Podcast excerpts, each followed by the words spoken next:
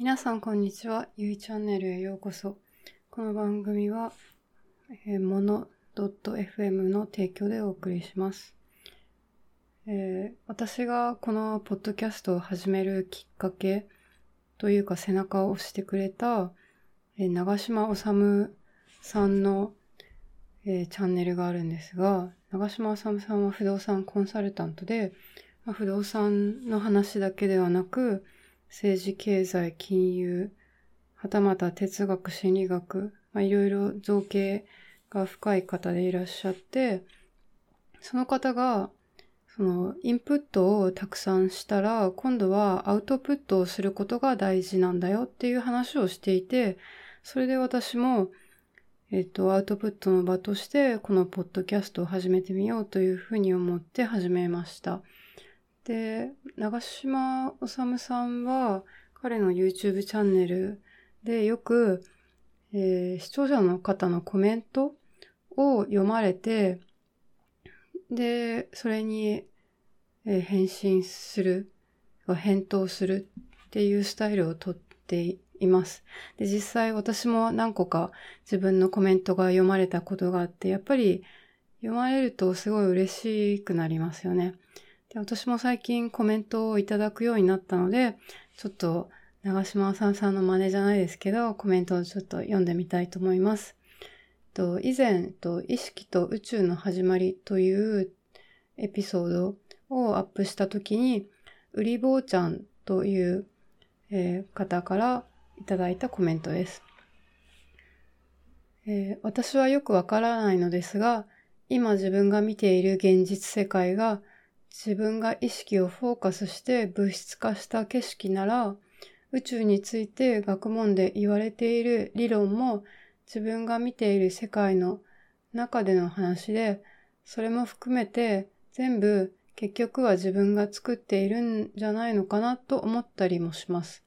私は世界の中にいるのか、はたまた私の中に世界があるのか、これまでは前者だと思い、生きてきましたが、だんだんと後者なんじゃないんだろうかと思ったり、答えはないテーマですが、それをいろいろ調べて自分の考えを発信しているゆいちゃんは私にはとても興味深いですと。はい、ありがとうございます。リボーちゃんは、と自分が世界の中にいるのか、それとも自分の中に世界があるのか、まあ、今までは自分は世界の中にいると思っていたんだけど、もしかしたら自分の中に世界があるかもしれないっていうふうに思っているそうです。私も結構同じようなことを思うことがあります。なので、まあ、いろんな分野、その 宇宙とか量子力学とかスピリチュアルとか心理学とかいろんな分野を探求して、こういう、あの、まあ今は多分答えはない質問、問いだと思うんですけど、それについて考えるっていうことが自分はすごい楽しくて、そういう哲学的なことについて考えて自分なりの考えを持つっていうのがすごく楽しくて、でそれをまた聞いていただいてコメントをいただけるっていうのもすごく嬉しいです。はい。じゃあコメントはこれで、えー、今日はですね、今まで結構真面目なテーマばっかり話してきたので、今日はちょっと軽いトピックでいきたいと思います。今日の、えー、トピックは、私のインド人の夫から見た日本のいいところ、変なところです。え、この間、彼に日本のいいところ、悪いところを教えてと聞いてみたところ、まあいろいろ挙げてくれたんですけど、その中で私が面白いなって思ったものをいくつか皆さんに紹介したいと思います。で、彼が教えてくれた日本のいいところですね。まあ、うちの旦那さんは日本に5、6年ぐらい住んでるんで、日本の会社に勤めているっていう感じなんで、まあ、それぐらいの経験をしたインド人が思った日本のいいところっていうことで聞いていただければと思います。まず日本のいいところは、政府とか行政のサービスが早い、親切、しっかりしている、腐敗がないっていうことを言っていました。で彼は最初に日本に来た時に、あの、住民票を作ったりとか、在留カードを作ったり、で、銀行口座を開いたり、携帯を契約したりっていうのを、なんか全部一日で終わったみたいで、それにめちゃくちゃびっくりしたみたいです。多分インドでは行政サービスも遅いし、企業のいろんなサービスも効率が悪くて遅い。っていうかみんな多分マイペースなんですよね。だから、なんか一日でこんなにたくさんのことが終えられるんだっていうことで、それにびっくりしたみたいです。私も今までそんなの普通だと思ってたんですけど、まあ、よくよく考えてみると、市役所の方もすごく早いですし、丁寧だし、なんか改めて日本の行政サービスってすごいなと思いました。で、あとは日本の行政がクリーンだっていう話をしていました。まあこれはいわゆる賄賂とかがないっていう意味でのクリーンだと思います。で、私もこれは聞いてびっくりしたんですけど、インドではやっぱり公務員っていうのは基本腐敗してると。基本賄賂をもらって、で賄賂をもらわないと動かないことが多々あると。だから何をするにしても、賄賂をあげないと公務員は動いてくれないんだっていうのが、なんかインドの基本スタンスみたいで、他方日本ではまあもちろん賄賂はないですよね。賄賂もなく低料金で、例えば、市役所に行って戸籍が欲しい、住民票が欲しいと言ってすぐもらえる。これ普通のことのように思えるけど、まあ、インド人からしたらすごいことらしいです。ちなみに我々が国際結婚した時にも彼の独身証明書っていうのを作ってインド政府のハンコをもらう必要があったんですけど、まあ、それをするにも弁護士を雇って10万円ぐらい払って、それでも1ヶ月とか2ヶ月ぐらいかかってやっとできたっていうのがあって、は本当に独身証明書一つ取るのにこんなにお金と労力と時間をかけないといけないんだなというふうに私も大変だなと思いました。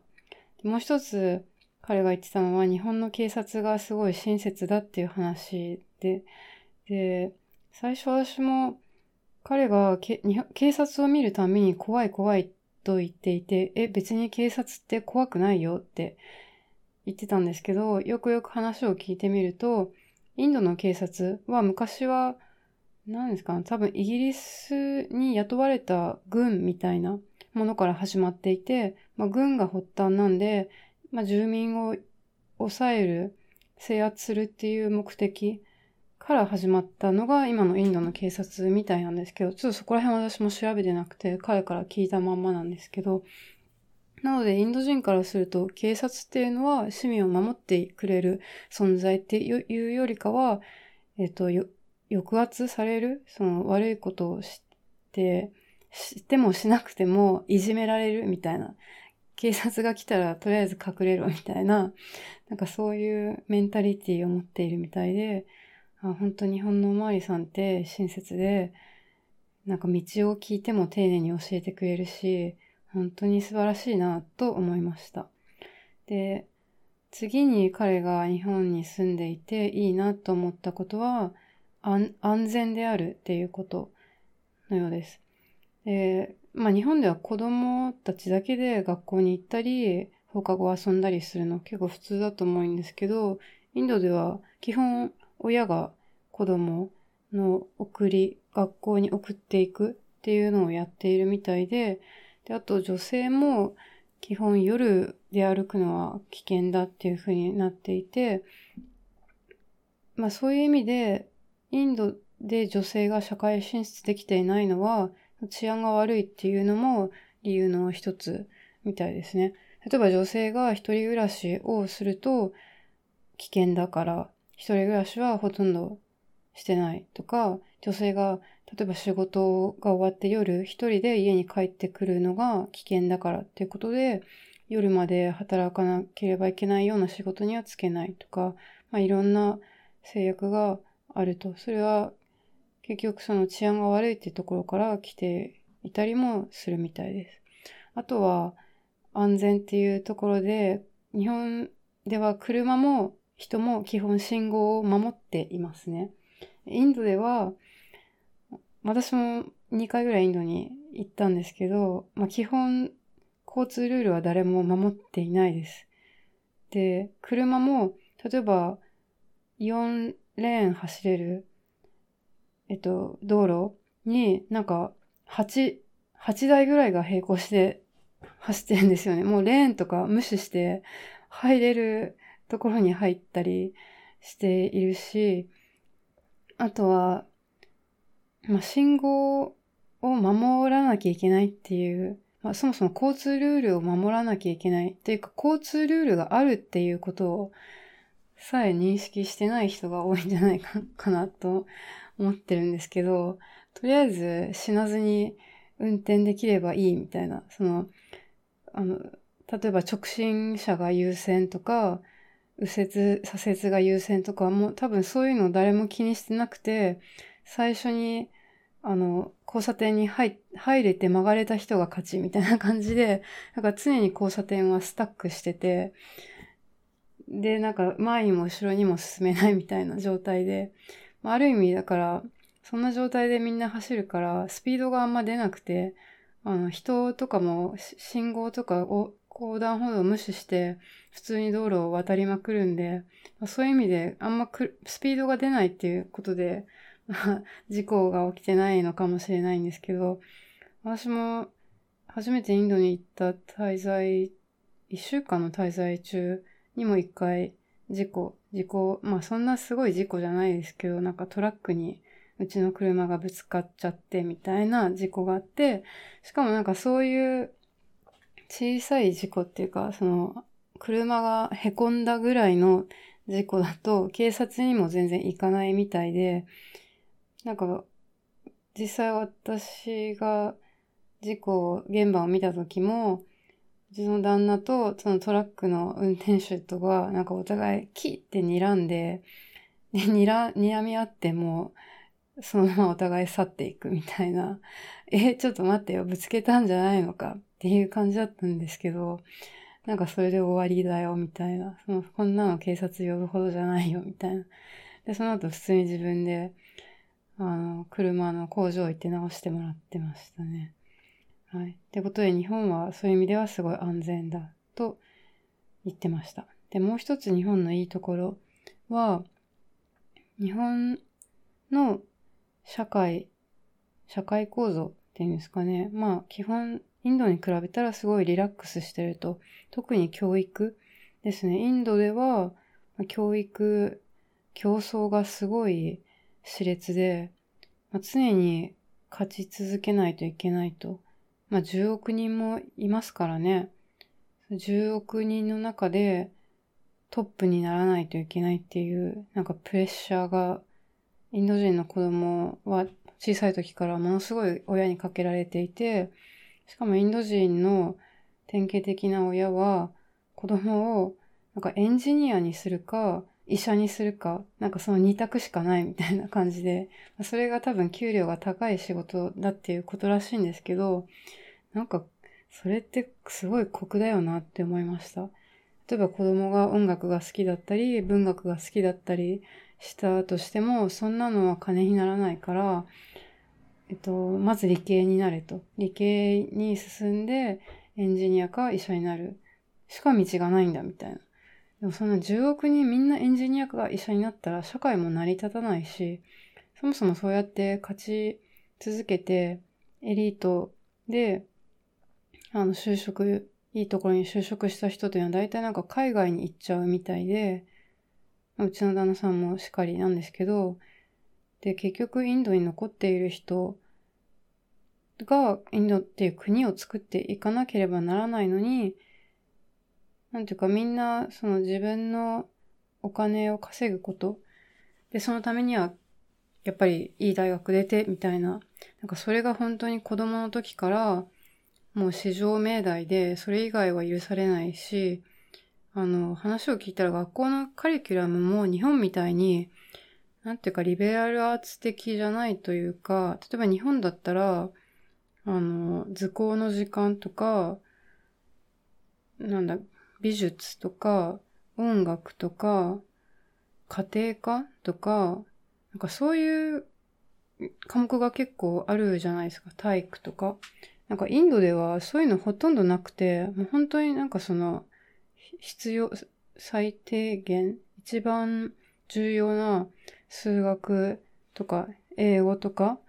まあ物理とか、なんかそういう本当に科目しかやらないという話を聞いて、なんかそれも人間としての幅が狭くなっちゃうんじゃないのかなとも思ったりしました。よくね、日本にいると、日本の教育システムが良くないとか、あと日本の政府がね、あ情けないとか、本当に批判ばっかりになるんですけど、まあ、他の国と比べてるのもなんなんですけど、まあ、やっぱりこうやって見ていくと、日本ってだいぶいい国で、本当に、なんていうかな、日本で、うん、あの、日本に住んでてよかったっていう感じを私は感じました。で、これが日本のいいところで、日本の悪いところはちょっと長くなったんで、また次回に話したいと思います。じゃあ今日はこれぐらいで、バイバイ。